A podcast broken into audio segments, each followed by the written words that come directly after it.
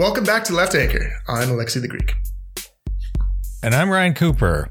This is the podcast where we've decided once and for all that it was actually sexist to request that Dianne Feinstein uh, be, resign, you know, at any time in the last decade. Now, let me just take a big sip of coffee and look at the news. oh, wow. no. It's, it's, it seems she retired on her own. Look at that. Yeah, she was. She was. Yeah, permanently. Permanently retired. Rest in peace, Dianne Feinstein, senator from California, for approximately twenty thousand years, which is a chunk of time when you think about it. Um, but yeah, she no, she was ninety years old, I think, and uh, this would have been. It was like the last what year and a bit of her uh, term was coming up, but she wasn't going to run for re-election. But yeah, this was this was too long. Um, uh, so now now the big question is is all about um, you know who's going to be who's going to replace her and whether they're going to be able to change the Senate rules such that she'll actually be able to take uh, Feinstein's seats in the committees that she is in on the Senate. An important one being the Judiciary Committee, where they confirm ah. the judges. Um, that does seem important. What, what's your take on what's going to happen? What's uh, you know who's going to fill these these big old shoes?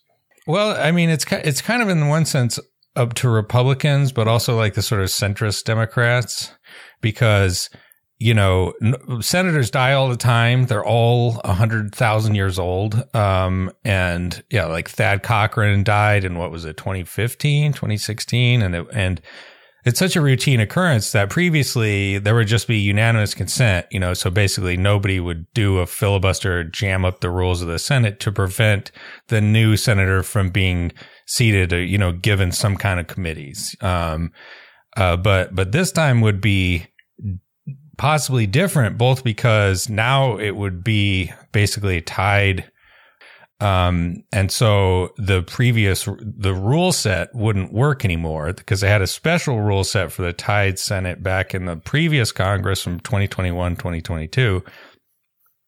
And then the fact that Feinstein was on the Judiciary Committee, uh, you know, would potentially allow Republicans to block, uh, any of Joe Biden's, uh, federal, federal judicial nominees for the rest of the term. And, uh, you know, Democrats could change the rules, but the Judiciary Committee would be tied. And, and, and without the old rule set, you wouldn't be able to get, uh, the, the nominees out of there. Right. So, right. D- Democrats could change the rules to, to be able to do that, but usually they don't want to. And then on the other hand, you know, like what if a Republican senator dies? Like they, they want to be able to, you know, th- this will be a bad precedent to set for them too, because there are lots of old ones there. But anyway, yeah, that's a little digression on that thing. The other piece of news is there's this huge flooding in New York City just this morning as we're recording on Friday, uh, September 29th. It was like, holy shit. It looked, it looked worse than Hurricane Sandy from what I can tell. And the thing, have you noticed this? Not just the increasing climate events, but like when Hurricane Sandy or whatever would come, uh, or any number of climate, re- what we would think of as climate related things. I know that any particular weather event, it's hard to say that event is caused by climate change, but you get the point, people. Um, there would be like some prediction within a few days or a week or like there, there would be some sense like, Hey, prepare for this. This is coming. Now, doesn't it feel like these things just happen without any warning, uh, a lot more? It, which is just harder to predict uh, than ever before. Yeah, I, I think that it's it's definitely true in in that you get less warning. I, I did see people saying that you know as of like yesterday, the weather forecasters forecasters are saying this could be a major flood event. But I guess the difference, you know, with the hurricane, as you said, you can see them coming like a week off. And a hurricane yeah. is socially understood as being like a big fucking deal. That's right. You got to batten the hatches down. This could be really serious. Yeah. And now That's it's true. like there'll just be a random rainstorm that will dump like four months worth of rain in two hours out of nowhere. Right.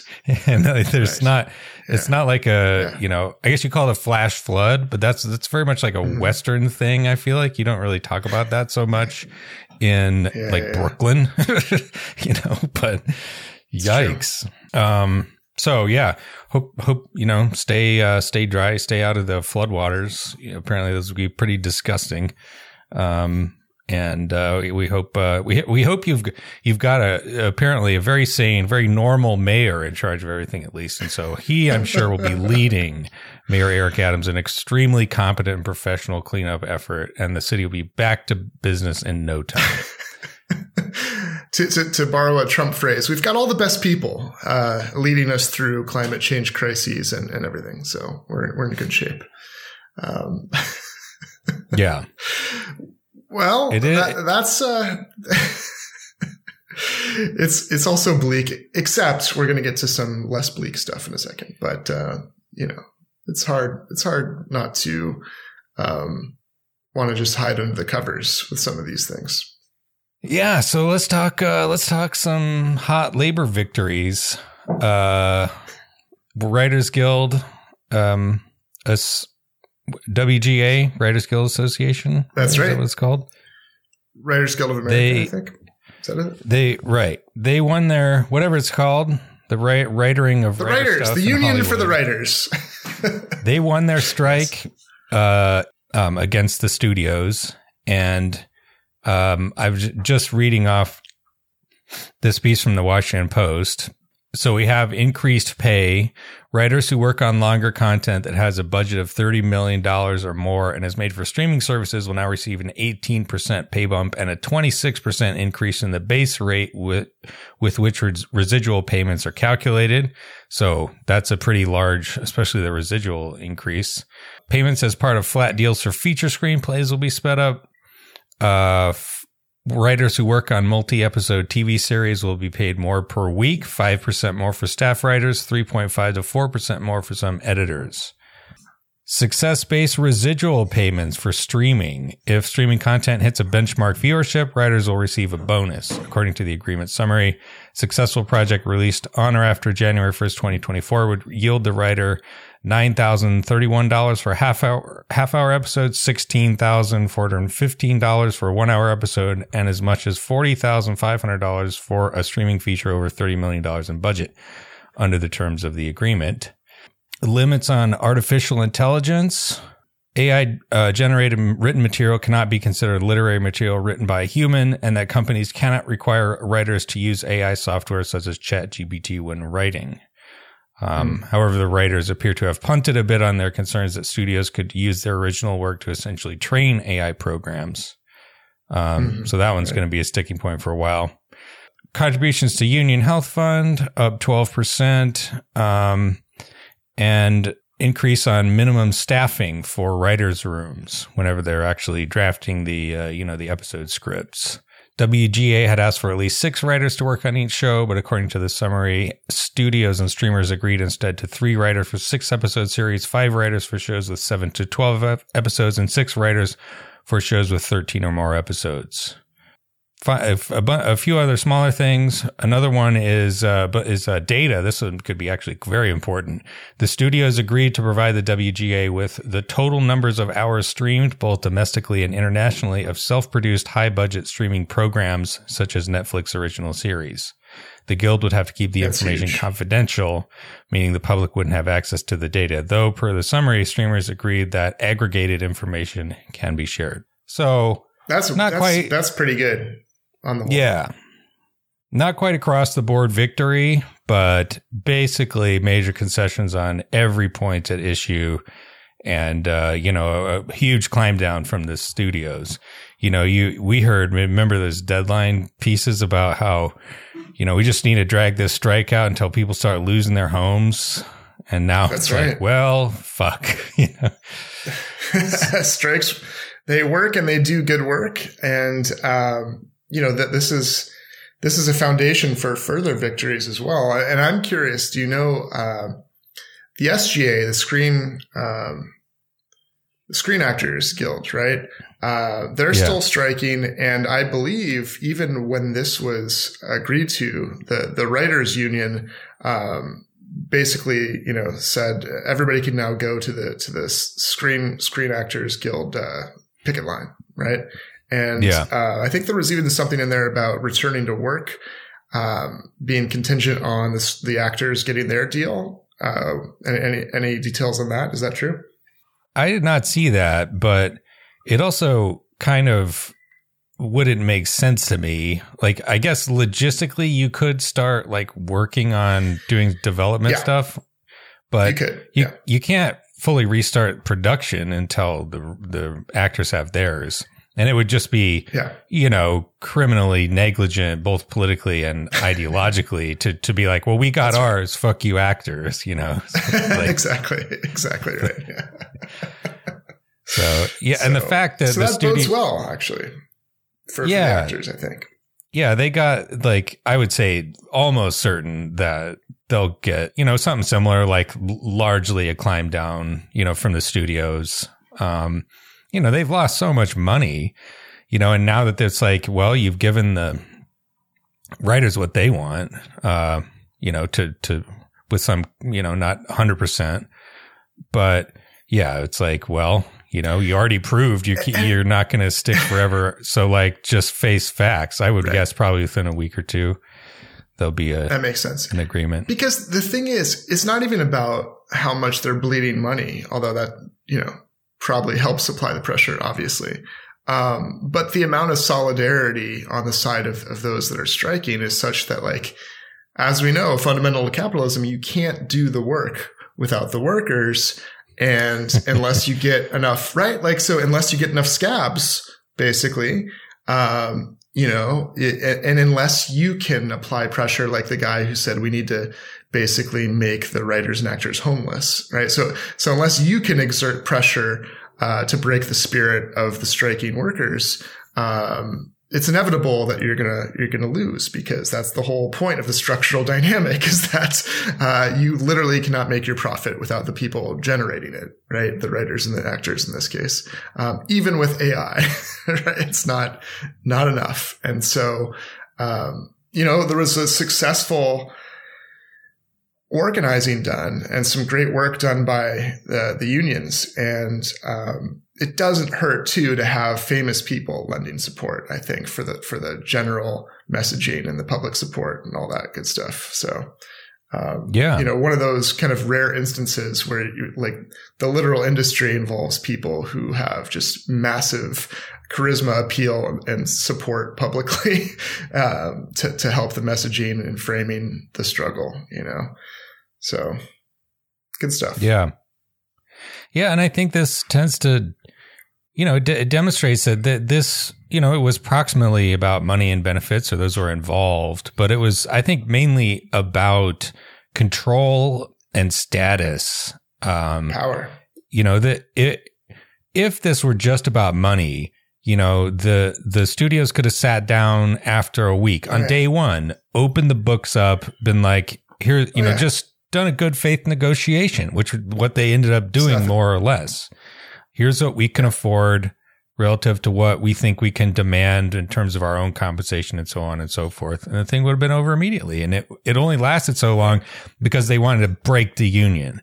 They wanted to say, Yes. you know, we are the kings. We get to be in charge and make all the decisions and you workers have That's to right. shut up and do what we say. Mm-hmm. And that was why, the, you know, they were trying to stick it out so far. And as, and as soon it was like, well, that's untenable. We just have to like kind of give up. Okay. Now we're actually talking about money and, and so, and, and benefits. That's and, the easy part. In a way, that's the easy part. Once, Yeah. once, once you, once you lose the, the need to just dominate and exert, you know, uh, your, your power and, and show that you're in charge. And when it's actually necessary to collaborate, then, you know, the nitty gritty numbers, that's not, that's not difficult. And I think the AI stuff, even though it's not a total win, is a pretty significant win. Um, because the, Yeah. the better that that technology gets, the more of a threat it is. And so this is a, a good foundation for staving off some of that, some of the, some of further power asymmetry later on. So, uh, yeah. and so, and this stuff is in the air, right? So, our, I mean, our, our next big ticket item is uh, auto worker strikes, right? Yeah. Yeah. And I'm sure the uh, auto executives are, are kicking themselves that this is happening right now because like these things definitely, you know, workers inspire each other. And it's like, well, the, the writers got what, what they're asking for with the strike. Why don't we, you know, keep up our strike? And, and the, uh, United Auto Workers president, Sean, uh, Fain, he's made that connection explicitly talking about how we're all, you know, we're all working class here. We're, we're, we are all doing the work in various ways, whether you're a, a, a writer or a bartender or a, a working in an auto factory or whatever um, that you're not, yeah. if you're not owning, if you're not running the business, you know, you're on the same side. And, uh, none of this bullshit about like trying to carve up the working class into like, oh, the only the masculine coded professions are real working class. You can't be a bartender because yeah. of like a bunch of pseudo Marxist gobbledygook, you know? like, no, come on. Don't be a fucking idiot about this stuff. It's true. It's true. Um, so, but yeah, we also had, I mean, probably the main topic of discussion is like the presidential politics that are happening around the uh, the the auto strike, which I should say, you know, so at present, it's like a, a relatively minor portion of the auto industry, just like a handful of factories that have been struck. I don't know, like maybe ten percent yeah. of the big three, right. you know, Ford, GM, and Stellantis now. Um, it's not a full like the whole. It's not like the Hollywood thing where the whole yeah. industry is shut down. Sure, so it, but that thousands is, of people. Yeah, yeah, yeah, yeah. That's right. It's but, it's significant and also potentially very significant. You know, that's mm-hmm. that's uh, that's the thing, and it is obviously. I mean, it feels like it's always with us, but it's now actually presidential election season, right? Like it is definitely yeah. right. The, the, the knucklehead Republicans just had a, a, a primary debate uh, the other night, and uh, and yeah, yeah Biden deciding to join the picket line um, in Michigan that it, that is literally a campaign move, um, which we should talk yep. about because it's a very very interesting one and uh, deviates from many precedents um, that we'll we'll get to. But yeah, so what's the skinny? Where where did he go, and and how did that uh, you know play out? Oh, he went to you know the picket line in I believe it was in Detroit, um, Michigan. Yeah uh, and b- basically gave like you know walked the picket line and gave a little address there in which he's he basically is like you know when I was vice president these companies got a pretty big bailout and that that involves a lot of givebacks from the auto companies and now they're making huge profits and it's time to sort of balance the books. You know I forget the exact wording but it was like you know extraordinary profits require an extraordinary contract. Um, a bailout, yeah, by so, the way, that that like Romney wrote an op-ed at the time against. I remember, and do you remember that? And, yeah, and like the, let know, Detroit was, go was, bankrupt. Was, mm-hmm. The uh, this was uh, this wasn't even an issue and, until Andrew Kaczynski, at, then at BuzzFeed, I think he dug this up in like 2011, and be, it became a major campaign uh, question because those guys were oh, those companies are hanging by a thread. I mean, they did go through bankruptcy. It was like a special bankruptcy assisted by a lot of money, uh, like eighty five billion dollars or something like that. Um, but they would have been r- done, and that would have like ruined even more the whole Great Lakes automobile on both sides of the border in Canada too that whole industrial complex of auto manufacturing, and the supply chain, and that, like a bunch of the steel industry would have gone down. Um, and it was the Obama administration was grudging about it at the time. They uh, uh, appointed this Wall Street skull fucked Steve Rattner guy to basically just like yes. you know g- gouge the unions uh, yep. and and like you know re- all these honors. Who, by the way, he is he is so pissed about Biden going to the picket line. It's hilarious. It's yeah, amazing. He's really so, mad. It's great. Unprecedented. He calls outrageous. He calls it. Um, but but yeah, the and so in 2012, I think this is basically like this was decisive in the 2012 election. Uh, yeah, that this is what allowed him to uh, I mean, basically to say this was more or less the campaign slogan: Osama bin Laden is dead and General Motors is alive. And uh, yeah, the, and and, and Romney key- is Bain Capital, right? Romney is the epitome of Bain yeah. Capital, and, and, and the epitome of of the Wall Street class that wants to let. Uh, you know, the working class lose their jobs and everything. And so that, that I mean, he, we've talked about this before, but the rhetoric Obama used in, in that campaign was like super populist and, and just like, um, you know, not at all in keeping with his actual policies as president, but like as a campaign, just a marvelous contrast to Romney, right? Yeah. They, Obama is a lucky bastard and it was lucky in his opponents. He did not govern like he campaigned at all. I mean, um, the, the reason that people like us got you know bamboozled by him is that he was clearly the most lefty candidate running in the primaries in, the, in, in, the first primary. And then um, you know he had good rhetoric. Uh, i think we've learned a lesson probably by the time he ran against romney but like when he ran against McCain too, he was very lucky because he was running against the quote, the economy is fundamentally strong McCain, who, like literally said that as the global economy was tanking, um, and had no clue, like was fa- famously clueless in the meetings, um, with, uh, Hank Paulson and, and all the, those people, uh, about, the first bailout that was needed and all that. So, um, and I think the dynamic between Hillary Clinton and Trump was very different. Um, you know, you can point to all of the, you know, the, the, racism and xenophobia and sexism and all that stuff. But, but his, you know, his, his like sort of main economic pitch was like, we're bringing back manufacturing. Everybody's going to have a good paying manufacturing job. We don't make things in this country anymore. It was not like Romney. He didn't have an op ed like that hanging over his head.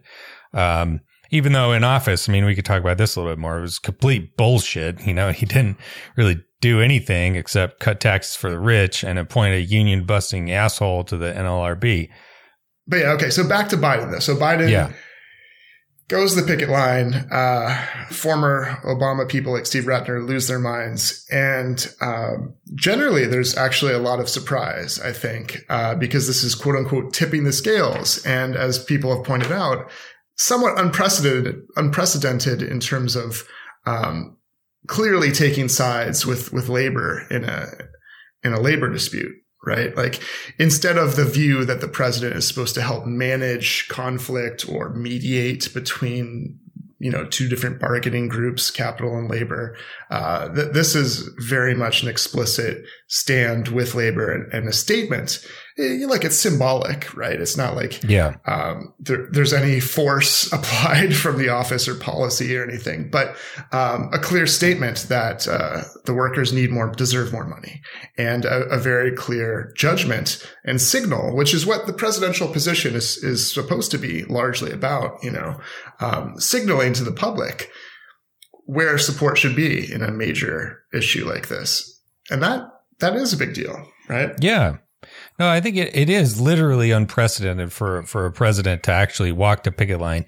Like FDR had meetings with, with uh, union people, but you know, as you say, he was, uh, re- was reluctant to publicly endorse like labor's demands, especially in a specific strike action, because strikes tend to be pretty unpopular a lot of times. You know, it's like disrupting the normal business of life and whatnot. Um, this one, however, is overwhelmingly popular. You know, a poll is 75% support, and that undoubtedly has a lot to do with Biden's decision. You know, it's just like partly cynical. I think the other factor there is that like this is a pretty small strike compared to this, like this, the sit down strikes in the 40s when, when, when the big three automakers were like 10 times as important to the American economy as they are today. Um, and so like it's, it's a little bit easier to take labor's side, uh, in, in that context, because you're not, it's like, oh, we could, you know, actually like shut down, you know, a third of the entire economy. but plus, d- don't forget that also because people, it's so funny how myopic some responses are. People uh, correctly point out that he crushed the rail workers at the time, but he caught a shit like ton of flack for that. And there was like a huge blowback and there's been a lot of pressure on his administration ever since.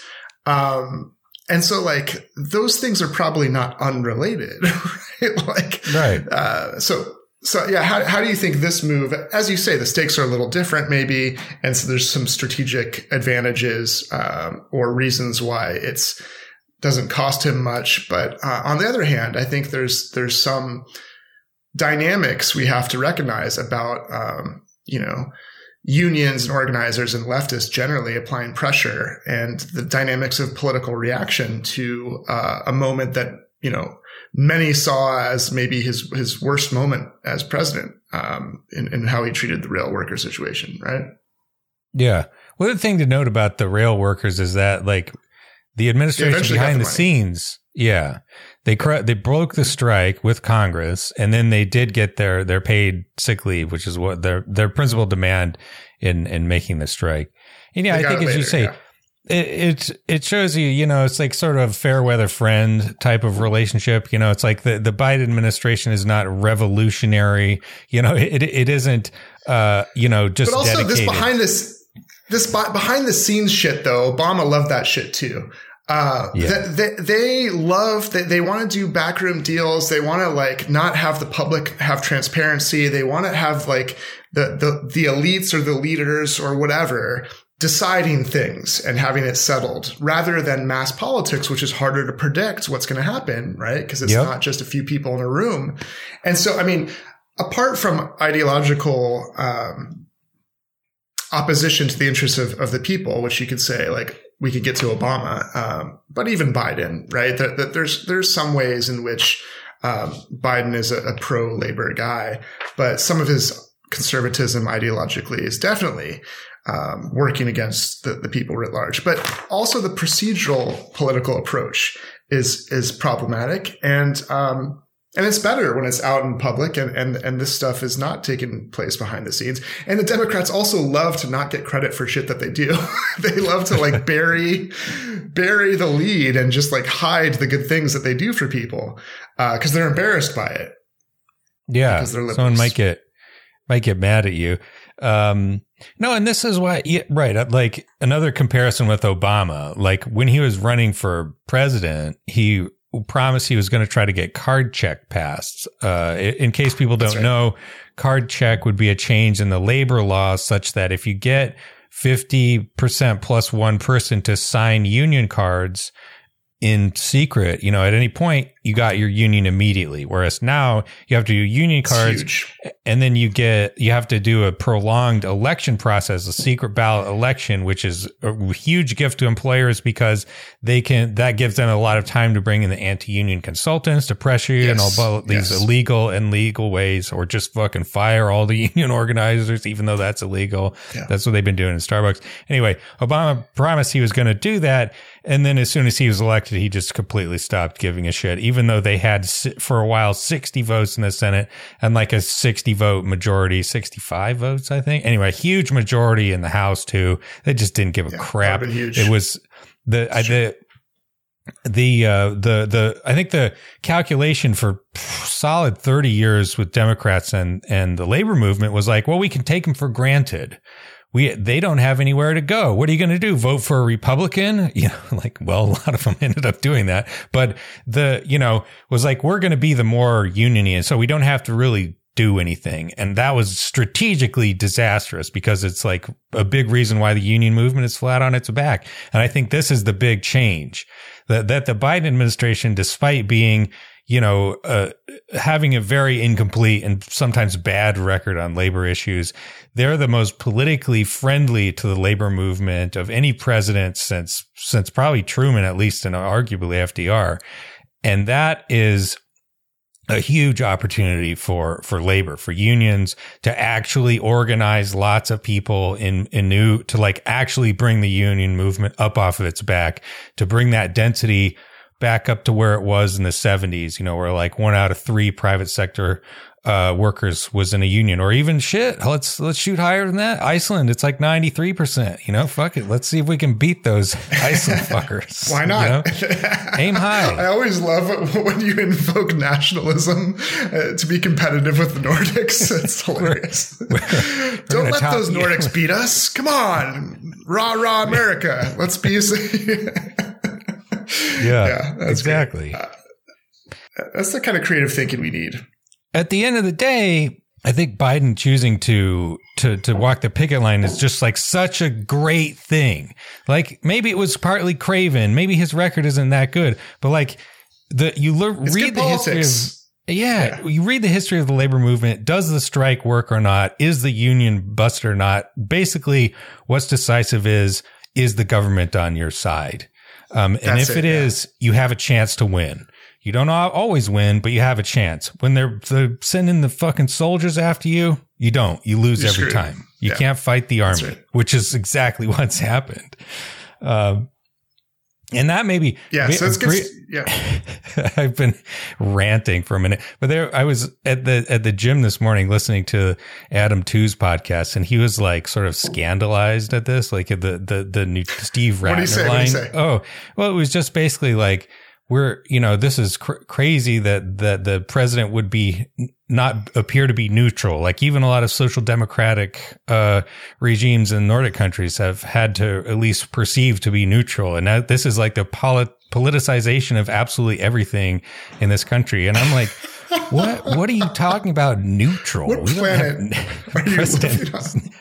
like the, the I mean the history of like uh you know Grover Cleveland sending the army to like break the you know Pullman rail workers strike or when Nixon right. sent the army in to to deliver the mail during the uh, U, uh postal service strike uh Reagan Yes. breaking the Reagan. Patco like destroying the union straight up destroying it Presidents are literally never neutral uh, No. when it comes to labor issues. And when they are neutral, that is not being neutral. That's taking the side of capital, you moron. yeah are you, you gonna decline to like enforce property rights too is that we're gonna set that up to sort of But let's just see who wins, you know. this is this is example one million in everything is already political, asshole. like Yeah. it's already everything is already politicized. It's just a matter of whose side people are on and what what power is or isn't being used to whose benefit, right? Um, Yeah. And so, what's great about this move by Biden is that he's kind of um, outdoing Trump for once. It like Yeah. say what you will about Trump, and the kind of unprecedented shit he does is everything from criminal to terrible to racist to sexist to whatever clownish. But he is definitely not a paint by numbers politician. He's he does all kinds of crazy shit. and so it's nice for him to look kind of like a standard politician compared to Biden here because what did Trump do? He went to, to like Drake Enterprises, some non-union shop that isn't really even related. I mean, I guess they, it's a small 150 employee place that like makes parts for, and this is going to lead to our next segment, I think on, on the, uh, the right wingers like Josh Hawley and such who are trying to, to appear pro labor, but actually they just hate environmental issues and, and don't want, you know, electric cars and so forth. Anyway, this place that Trump goes, they make like parts, right, for the engine for non-electric cars Parts for, for combustion. Yeah. Um, so yeah, so maybe let's talk about how he looks in, in this uh, kind of in this whole deal because he is not actually taking a courageous stand or doing anything actually pro labor. And he's kind of diminishing in his remarks the actual um, stakes of the strike and kind of telling the workers it's not really worth it because electric cars are going to ruin everything. So what, what's the deal with Trump here in contrast? Yeah, I think this is your basic conservative populism. Um, you know, where you where you have you like rhetorically associate yourself with the the working class, the working class in air quotes, because they're not talking about like hospital, you know, uh, nurses or or or home health aides in a nursing home or something like that. It's always like big macho, you know, drillers and steel workers With big trucks. yeah, Big trucks. big big truck, big truck. Um, The, the bigger to run over the libs with. Yeah, exactly. Yeah. Uh, and, and so you, you know, you go and you associate yourself with this type of working class, uh, and you try to deflect their attention away from their, their employers and onto some type of other largely cultural Government policy. grievance. Yeah. Yes. And it, Cul- cultural grievance that's connected to government policy, though, very importantly, right? yes. Yeah. Because because the, the real bad guy, didn't you know, is the government, not the capitalists. and No. and it's it's the government and those latte sipping libs that are the problem. Yeah, and this guy Drake Enterprises, I, f- I forget the name of the like business owner, but you know, classic small business owner who who has like a certain type of enterprise. He makes parts for like gas, you know, gas powered cars. Uh, and he told the reporters, like, well, if if it's all electric vehicles, I'm going out of business. Um, and so then, you know, another class, small business owner recruiting the government to try to prevent himself from being outcompeted in the marketplace. This is called, this is capitalism. We're, That's and- right. That's right. And so then you're deflecting, you know, trying, he's, he's downplaying the strikes. Like this doesn't matter because the electric vehicle mandates in the, you know, the Biden Inflation Reduction Act and this, and the semiconductor bill and the uh, infrastructure plan, all that stuff's going to destroy the auto industry, he's saying. And so this strike, he's like, oh, you know, he sort of supported the idea of a pay increase, but not any of the other stuff. He clearly has no idea what they're trying to get, especially not mentioning the, the tiered contract. That's one of the big demands. Um, it's one of those things, you know, basically where you like every new worker is coming in at a different, like sort of track in terms of wages and benefits. And so as people retire, you just drastically ratchet down the amount of money that people are making. That's right. And so they want to return to the previous. That's from the bailout, by the way. They want to return to the previous system of, you know, same work, same pay. Um, you know, sort of the seniority and whatnot. Uh, but yeah, so tr- you know, Trump's it's like uh the just the classic conservative jujitsu. It's like it's not your boss's. pr- It's not your boss's. Look away from the million dollar mansion and the million dollar yacht and the million dollar investment account in the Bahamas. It's all of these latte sipping sissy liberals in California who are trying to hug trees, and that's what's going to take right. your job. It's Gre- Greta Thunberg is taking your jobs, Yeah, and and, that's and and y- and you know you wrote a great piece here. Uh, by the way, I just want to take a dig at Gavin Newsom, who is a smooth politician like a la Pete Buttig- Buttigieg, but um, you know your your typical establishment Dem who goes on like Sean Hannity. Literally the other day, I think uh, he was on there right after the Republican debate, and and he was correcting the record to boast about how Biden, how under Biden's administration um, you know, domestic oil production has, has gone up since Trump. Um, so, so, you know, that, Thanks. that's what we should do. We should, we should defeat the Republicans on out producing oil, uh, versus what the Republicans will do. That's, that's the right change and, and way to win, win over people is, is to, uh, I, it's just so depressing. Anyway, back to, back to, uh, the, the article you wrote about, this idea that electric cars will ruin the auto industry. And so you kind of debunk that while acknowledging there's like a kernel of truth, as there is with like any transition away from something harmful to the common good, where like, you know, we're going to do things differently. Cause what are jobs are just like things people do. And if Yeah. Certain things people do are bad for us, we should not do them. And then the people doing that will have to do something else. And then we should have a kind of polity that like doesn't screw over those people who happen to be displaced by that change. Like the Republicans and the free market, like neoliberal libertarians want, right? Um, but like, that is the logic that says we shouldn't overthrow the institution of slavery because what are all the plantation owners going to do? They don't have any way to, to like ge- generate. I mean, like, you know what I mean? Like, just- that's a that's Yeah, it's just a crazy people- logic. People did say, I guess, basically that you need a just transition for. So this is what Britain did. They bought out Yes. all the slave owners. They spent more than like they spent on all public education put together to to to to buy the slaves and then free them in 1833, I think. But yeah, just No, just I mean, transition Ja- for slave.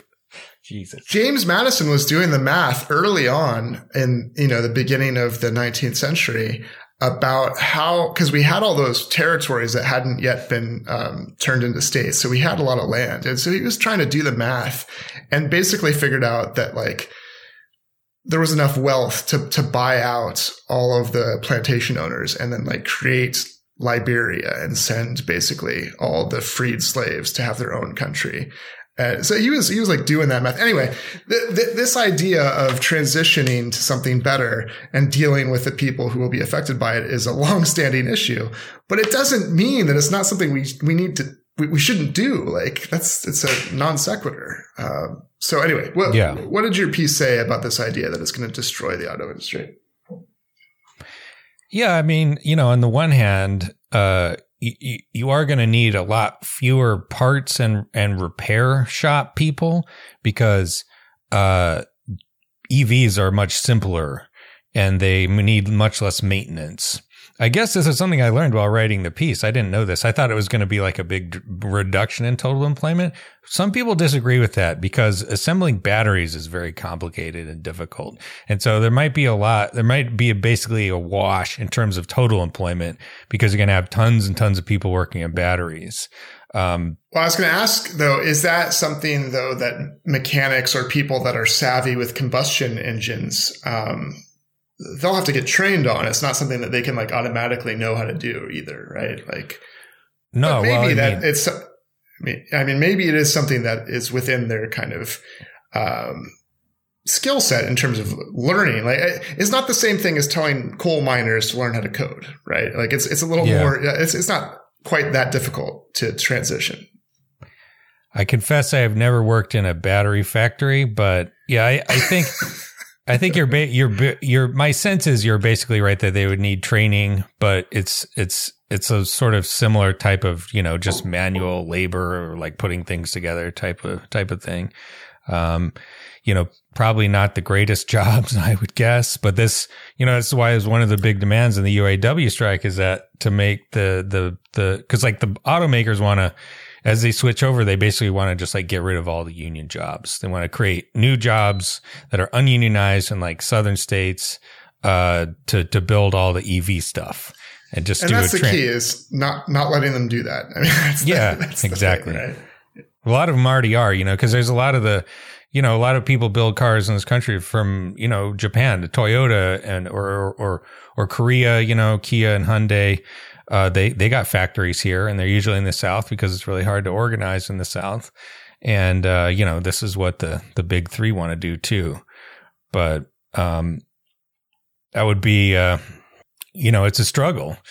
Um, they've tried, you know, they've tried to organize these uh, other non-union factories many, many times, and basically universal failure has been uh, thus far the the result so so that that fight has to go on but uh, you, you, point out though that the transition to electric vehicles and again this is separate from the idea that we need to rely on cars less. Like obviously that's an important yeah. thing we need to do. We need to have great and cheap or free ideally uh, excellent public transportation et cetera et cetera. But to the extent that cars are relied upon um, they're cheaper, more environment. It's not just the environmental friendliness, right? That there's a lot of benefits for consumers and therefore workers who are also consumers, right? So, so like this yeah. transition serves the common good in many ways. Um, you know, apart from the, the fact that like this industry, along with many others, needs to, uh, be involved in that, that basic labor struggle for good pay, uh, unionization,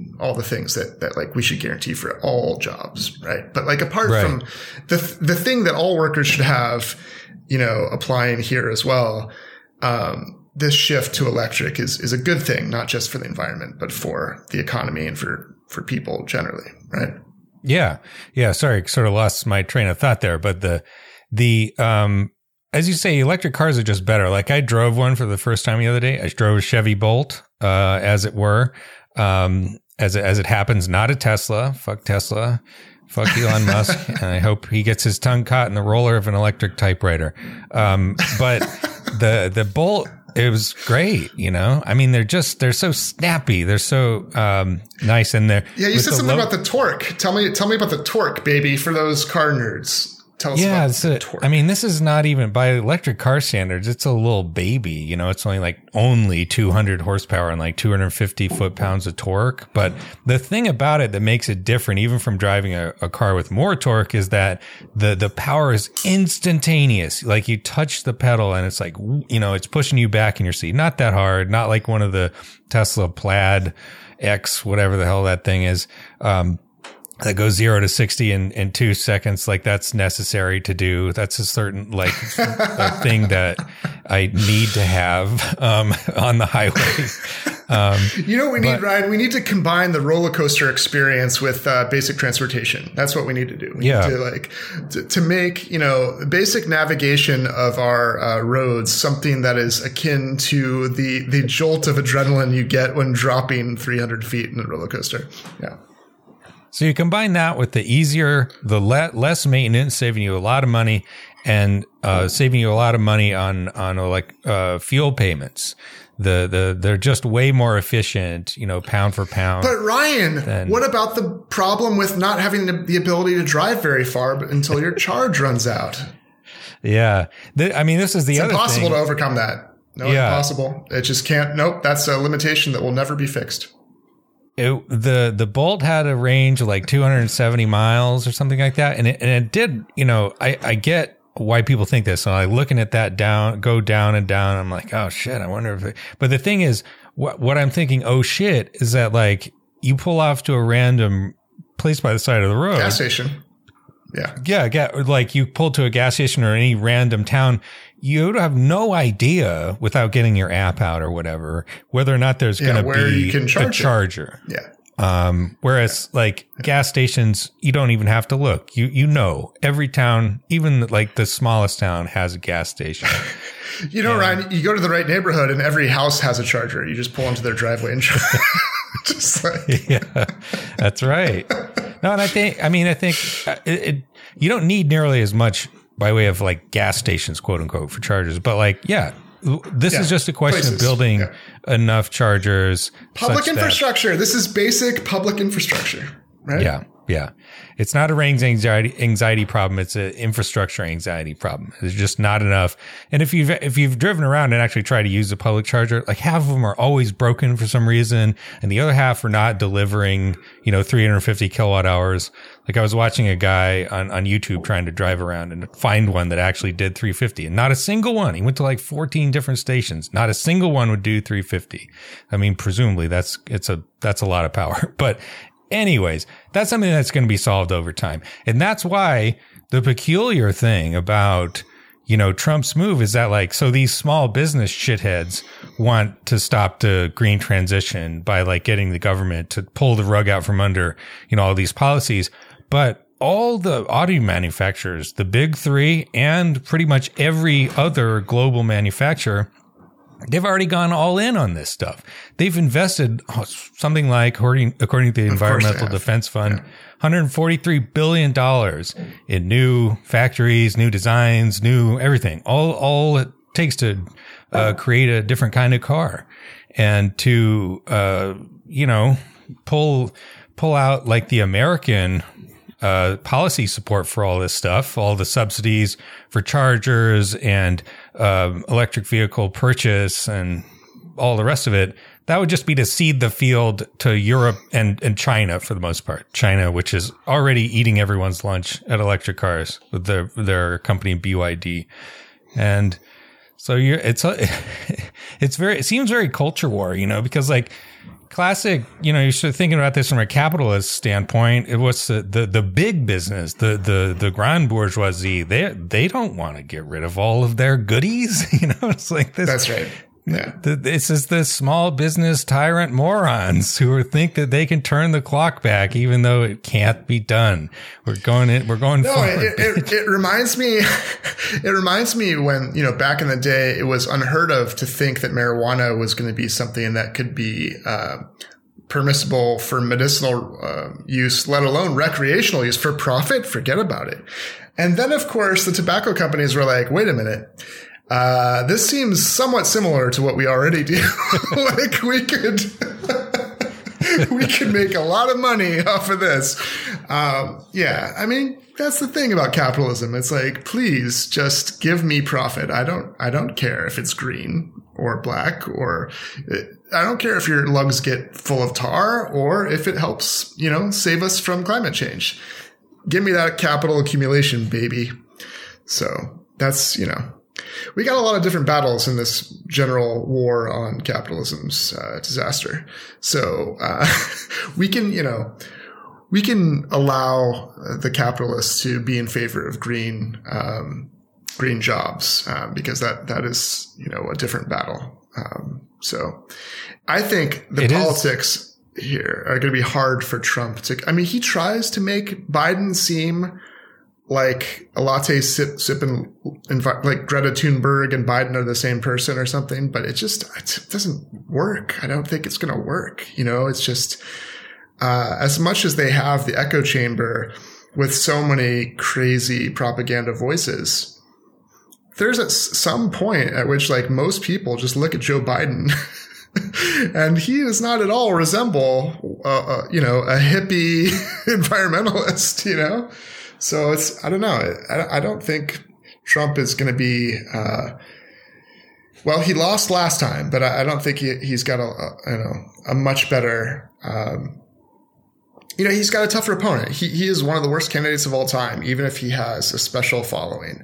And, um, yeah, I don't know. He's, he's not, he's not punching at the heavyweight level on this issue, at least. What do you think? Yeah. Yeah, I guess, I guess yeah, to we could end on the the political dynamics of it. Um oh by the way, something that just occurred to me, this makes for an interesting choice for the the like the, you know, automobile bourgeoisie and that like they really don't like Biden uh, you know, siding with the auto workers union, but on the other hand, they Yeah. really don't want Trump to take away all their goodies. And so we're going to pick one or the other. Um, I mean, it's Biden's the, the, the auto workers are not an existential threat to the automobile companies. They want the companies to keep existing so they can have jobs, you know? So like, you'd hope at least that the, the reason would, would break through. But yeah, as far as Trump, you know, I think it's, you, you look at his, occasionally I'll tr- pop over to Truth Social to look at the, what he's posting on there. That man has fucking melted his brain. It's just been like stewing in right wing, like a, a, a f- you giant puddle of like f- uh, fingernail polish remover and rat poison.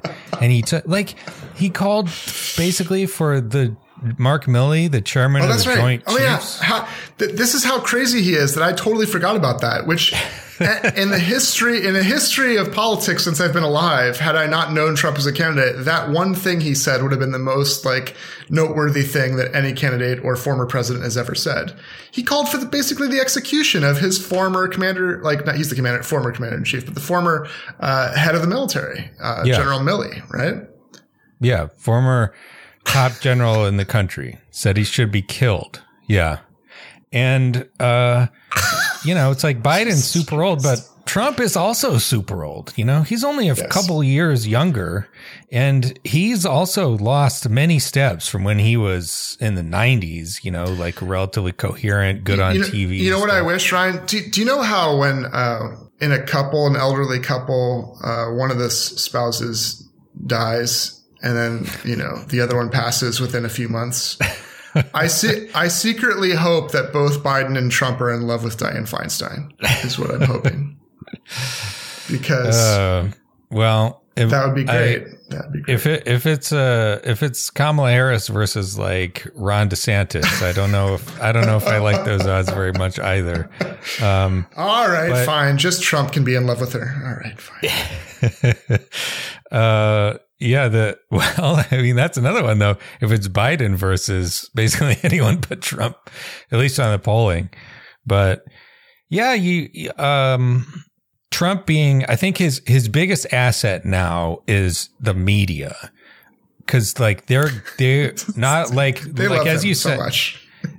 they love like I've I've read like a half a I mean, dozen th- they somehow portrayed his visit to this non-union shop as like supporting the workers. Doesn't make any sense. Yeah. Like, even the things he said has like he was saying things against the strike. Like the coverage he gets is just unbelievably favorable. It's, it's bananas. Yeah, he gets a ton of coverage. I mean, a lot of it's negative, but it's not as negative. Like they basically can't bring themselves to write the articles that you know would make sense to write about somebody like Trump. Trump wants to set up a fascist dictatorship. Trump wants to murder all the generals who don't support swear like a blood oath, of fealty to him personally. Like that's You know why, Ryan? what- Because not writing those things, that's what it means to be neutral, apparently. Exactly. it feels partisan to describe reality. Um, yes. And so you have the the uh, Peter Baker, like the Mister Magoo of the uh, crypto right wing New York Times reporters, as I called them on Bluesky, just writing these like bumbling airhead articles and like, oh, Trump's trying to appeal to the union and just like making egregious factual errors, as you say, describing this like crowd of non-union scabs basically as as like supporters of the union. Probably like some of them had been like bust in by the campaign. No, no, there were no for sure. There was one person who had a, um, you know, what was it? Auto workers for Trump sign, and they and the and they confirmed that person was not an auto worker. and then there was w- one other person who had like unions for Trump sign, and they confirmed that person was not part of a union. so yeah, it's uh, it's theater. It's it's just. Um, you know, don't forget Trump is his hero is is P.T. Barnum. It's it's it's a circus. Yeah And um, just the sheer quantity of this- shit he puts out. The you know, there's like a few articles about him calling for Milley to be executed, but like it made no dent whatsoever in the overall coverage. You know, if if Biden had said something like that, it would have been, you know, block capital uh, headline in the top of the New York Times for like two weeks straight. and not only that, that kind of thing used to all the other political leaders would have had to come out and publicly comment on it and and condemn it. And and you know there there, there would have like there would be accountability not just for Trump but for like every other public figure to be like no, no we are reinforcing the idea that this is very bad you know that this is not uh, what is you know something a, an American political figure should be doing. But Yeah, our our p- political class is is largely uh, gutless. so, uh, like our media, frankly. So, keep fighting Most the good fight at the American Prospect, Coops. Keep doing the good- the good work you're doing, and uh, we will do. it's going to be a long political electoral season. It's- this is so early on. Um, Yeah. but, uh, yeah, yeah. I can't Good wait. stuff, it's gonna be great. Good- it's gonna be great. Good talk. Good talk. uh, all right, everybody. Th- thanks again for uh, for listening. Uh, hit us up with any guest requests. We're gonna have some guests coming up here. Um, topic requests. Write us hate mail. Whatever you want to do. We want your feedback and such. Oh, also PSA: get your booster if you're in the states and you can do it. I'm in Greece, and so I have to wait. But uh, flu shot, new vaccine booster. It's That's good for you yeah. and good for everyone. So do it. I got I got um, both of mine on the same day. Felt like crap for a day, but then I was back to back to normal. So no big And deal. it's, and it's Worth it. It's still free. Coops, it's Yep. still free, right? Okay. Still There we do. And apparently Biden is sending out tests again or allowing the, the free free shipping of uh, COVID tests. For for right? free tests, just punch your um Yeah. your address into the little thingy. It's like freecovidtest.gov or something. The capitalists might want you to think that the pandemic is over, but it's it's still a thing. So Thanks for listening, everybody. We'll see you in the next episode.